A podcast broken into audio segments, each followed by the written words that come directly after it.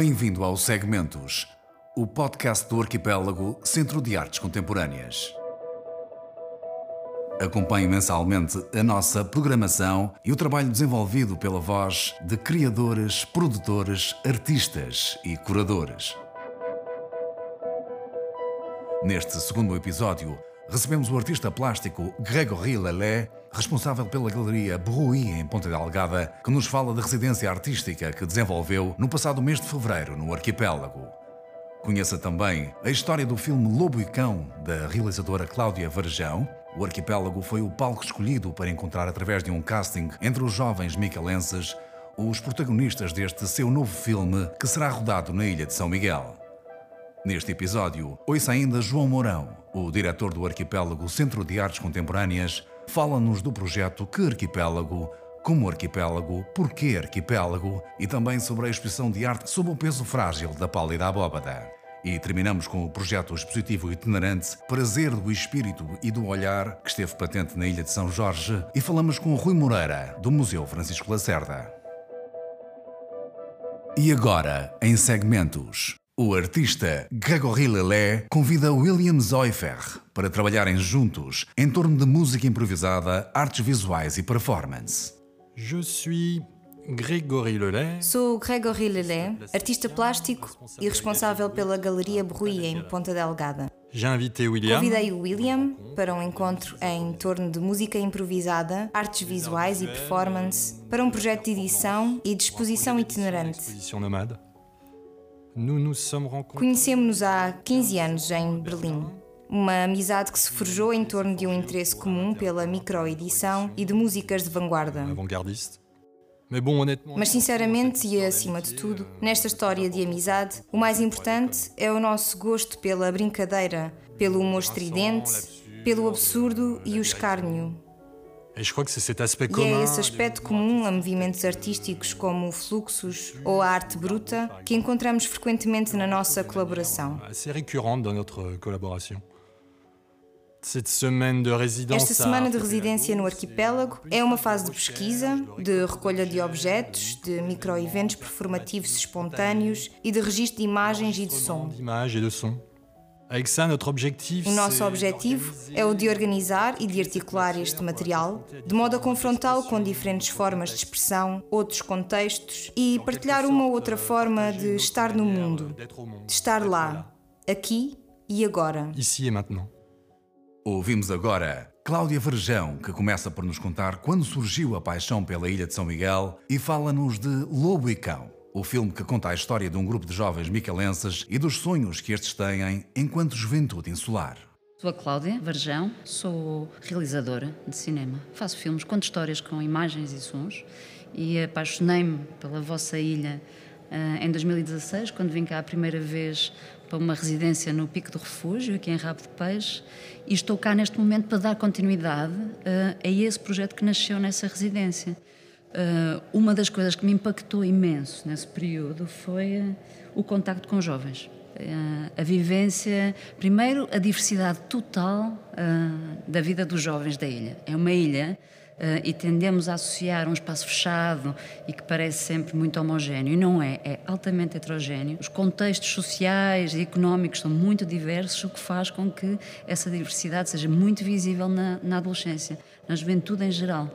Encantei-me muito pelos, pelos jovens nessa altura, uh, tive um contacto muito próximo, fui mergulhando na, na realidade deles, nas vidas, e quando eu digo deles, nem é justo, porque no fundo é um pretexto para voltar à minha própria juventude e às minhas próprias questões, que eram altamente. Uh, uh, fortes e urgentes nesse período de vida, isso encanta-me, essa força, que parece que vai perdendo um certo brilho ao longo dos anos, e portanto o filme centra-se, este filme que estou a preparar aqui, centra-se na juventude e na força vital uh, e que vem, parece, de um sítio cósmico que é muito visível neste período. O filme chama-se Lobicão. Uh, lobicão vem desta expressão muito utilizada e que quer representar uh, aquilo que existe entre a noite e o dia, uh, entre o preto e o branco. é aquele lugar que não podemos agarrar. É um lugar que, onde tudo pode acontecer e é fugaz. Por exemplo, isso acontece muito no cinema, quando queremos filmar na hora mágica, temos tempo para um plano, dois planos, já foi. É um, é um, é um momento fugaz. E é, é, uma, é uma espécie de metáfora para a própria adolescência, não é? É um momento fugaz e tem que ser aproveitado nesse período, porque senão foi a vida continua, mas uh, ali há uma vitalidade naquele período que tem a ver com, esta, com este momento entre Lobicão e que também tem a ver muito com a Ilha de São Miguel, que é uma ilha azul e que é uma ilha também muito crepuscular, muito misteriosa, muita coisa, uh, muito dada também às narrativas orais, aquilo que se conta, aquilo que se vê, que não se vê, o facto de estarmos rodeados por, pelo mar parece-me que marca muito também a vivência dos jovens. Uh, crescer aqui é diferente de crescer numa grande cidade, com um acesso mais facilitado a tudo. Portanto, esta ideia de uh, atravessar o mar ou atravessar uma barreira, essa transcendência, uh, é também um, uma das pedras de toque do filme.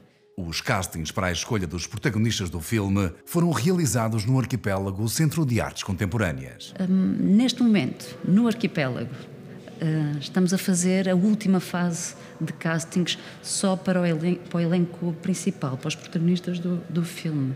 Uh, foi um processo longo que começou sensivelmente há um ano. Curiosamente, uh, o facto de termos vivido, ou de estarmos todos ainda a viver esta pandemia, a nós não nos fez parar. Temos um, um grande privilégio, que é estamos a trabalhar com jovens. Os, jovens parece-me que são os seres humanos mais adaptados neste momento a tudo o que está a acontecer. Por um lado, pelo acesso à tecnologia facilitada, uh, por outro lado, uh, porque são mais elásticos e, portanto, têm mais capacidade de adaptação. Portanto, quando fizemos a primeira chamada de casting e foi tudo online, foi massiva a, a resposta da ilha 600 e tal candidaturas assim num ápice. Portanto, o processo de seleção foi muito facilitado pela agilidade dos jovens. Foi acontecendo ao longo de um ano e estamos agora aqui nesta fase já final, presencial, e que só é possível, desde já, para um espaço tão inspirador como o arquipélago. Inspirador no espaço, eh, na amplitude, na relação privilegiada com, com o exterior. Por exemplo, esta sala podemos ver que tem como linha de horizonte permanentemente o mar. Isto é o filme, não é? Esta linha de horizonte que está sempre.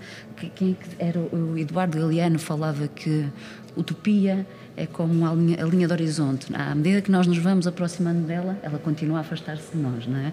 E, uh, e, e, este estímulo visual do, da linha do mar sempre ali parece que nos, uh, que nos faz querer chegar mais longe e uh, os jovens que têm vindo ao casting, quando entram aqui, ficam altamente impactados com, com estas janelas. Portanto, este espaço tem privilegiado muito a forma como os castings se realizam e também porque tem espaço, permite o espaço de distância entre todos. Tem sido um, um eu acho que foi o lugar perfeito que encontramos aqui e a nós deixamos muito agradecidos. É tempo agora de ouvir neste segundo episódio de Segmentos João Mourão, o diretor do Arquipélago, fala-nos do projeto Que Arquipélago como arquipélago, porquê arquipélago?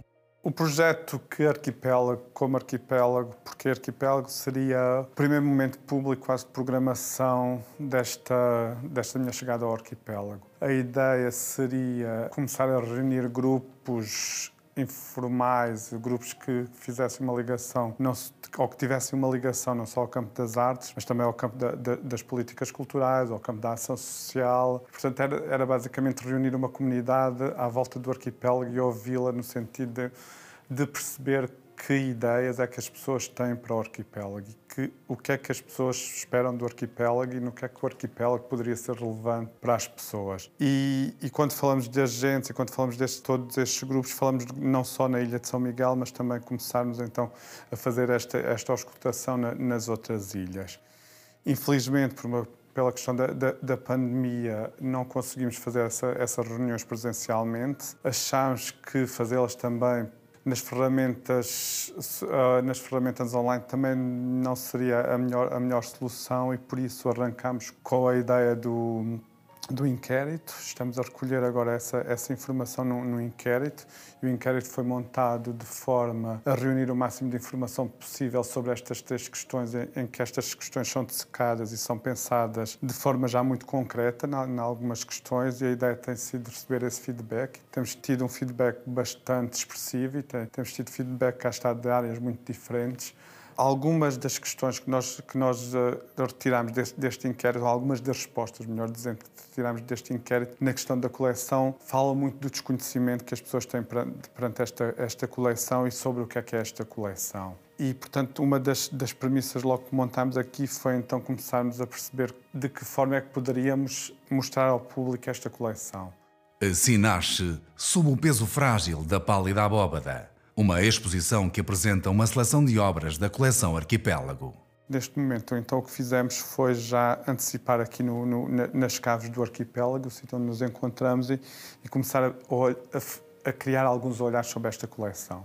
E, portanto, a ideia não será de todo termos esta coleção a ser mostrada em permanência, a ideia será esta coleção ir aparecendo em diferentes formatos, em diferentes momentos e em diferentes contextos. Uh, para as caves do, do arquipélago, pela própria cenografia deste local e por termos aqui um espaço único no contexto museológico português, o que, o que, nos, o que nos fez pensar na, muito pela arquitetura deste espaço e por uma ideia de labirinto que existe neste espaço foi a questão da escultura na, na, na, na própria coleção e, portanto, a exposição que temos agora recai sobre sobre este olhar na, na, escultura e foram selecionados seis, seis artistas, artistas de origens diferentes, mas nacionais. Portanto, temos, temos alguns artistas do continente e temos alguns artistas locais. E, e mais, cá está, mais do que uma narrativa para esta exposição, o que nós tentamos aqui foi criar uma possibilidade de um percurso nestas caves e uma possibilidade do, do de o visitante se deparar com algumas peças e criar o, o próprio visitante criar essa essa narrativa ou essas imagens que estas peças lhe vão, lhe vão suscitando também. Uh, para além disso, o nome da exposição, que é um título que, que parte de um, de, um, de um, poema do Vinícius de Moraes, sob, sob o peso frágil da pálida abóbada, uh, vem, como, como referia, de um, de um poema do Vinícius de Moraes, que, tra, que nos pareceu também carregar um pouco algumas das metáforas e algumas das imagens que esta, que esta exposição pode suscitar. E daí também este, este lado então mais poético no próprio título, mas que eu acho que depois facilmente se, se, se percebe neste, neste percurso que é feito na, na, na, própria exposição também. João Mourão explica de que forma diferentes projetos vão habitando o arquipélago e antecipa a programação para o mês de março. A exposição estará patente até 30 de maio, no horário habitual do, do arquipélago. E essa é também uma das ideias agora desta, desta nova entrada de, de, programação, que é pensarmos os vários espaços do arquipélago em momentos diferentes. E, portanto, que o visitante, quando vem ao arquipélago, tenha sempre a possibilidade de aceder a mais do que uma exposição, em alguns momentos. Em alguns momentos terão, teremos as salas todas ocupadas, noutros momentos teremos salas a serem, a serem desmontadas, outras a serem montadas, mas exposições sempre a decorrer. Antevendo aqui um bocadinho ao programa no próximo mês também, é que na sala 3 uh, teremos uma exposição do Tomás Borba Vieira e na sala 1 teremos uma exposição da Ana Atral e a partir das obras da, da coleção da FLAD. É importante referir que na programação de março nós tínhamos uma exposição grande da coleção de obras da, da, da Fundação Luso-Americana para o Desenvolvimento, que é a Festa Fémina, Fúria, que estava no MAT em Lisboa e que deveria inaugurar aqui em março, mas pelas questões da, da, da, pandemia, essa exposição teve que ser adiada e, portanto, acontecerá no próximo ano. E o que, o que, o que fez com que entrássemos já com este momento de programação agora em março e, portanto, a partir de, do final de março teremos as três exposições a decorrer ao mesmo tempo, mas as exposições de, do Tomás e da Ana terão momentos de, também de abertura diferentes com, essa, com esta mesma ideia de criarmos ao longo, ao longo dos tempos vários, vários momentos de, de encontro e várias possibilidades de visita. E agora, em segmentos.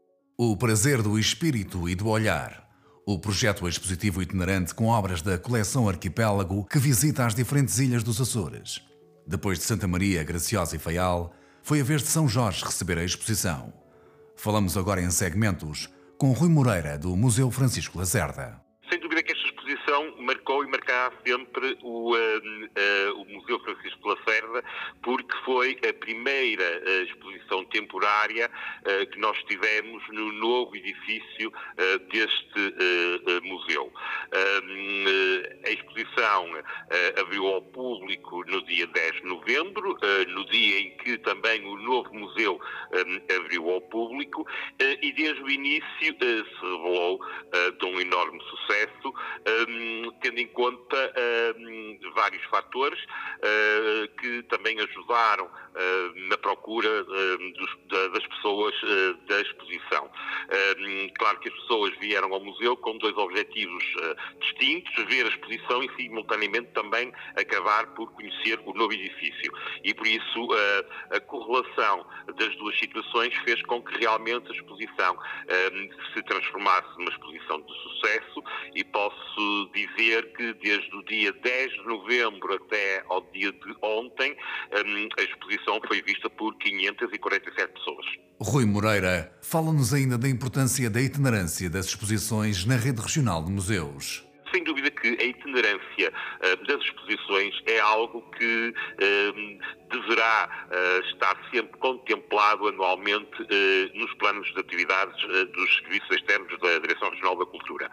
acho que é é importantíssimo mantermos esse, um, um, uh, esse, esse espírito de itinerância, uh, porque nos permite, por exemplo, nós não somos especialistas em arte contemporânea, não é? Uh, e realmente uh, esta exposição do prazer do espírito e do olhar permitiu realmente que as pessoas vissem as representações paisagísticas de uma forma diferente e a sua posso dizer, correlação, vamos dizer assim, com uh, eh, um, o imaginário da viagem e foi muito importante. E realmente as pessoas gostaram imenso de todas as obras que estavam expostas, claro, umas mais em detrimento de outras, como é lógico, eu pessoalmente também gosto mais de uma em detrimento das outras, mas foi a prova um, uh, viva e eu acompanhei algumas visitas guiadas um, que fizemos à exposição de realmente de que a arte contemporânea é, é um estilo eh, e uma expressão artística que deve ser totalmente divulgada. Descubra mais sobre estes e outros projetos e fique a conhecer toda a nossa programação em arquipélago centro de artes.azores.gov.pt. Obrigado por nos ter acompanhado. O Segmentos deste mês fica por aqui.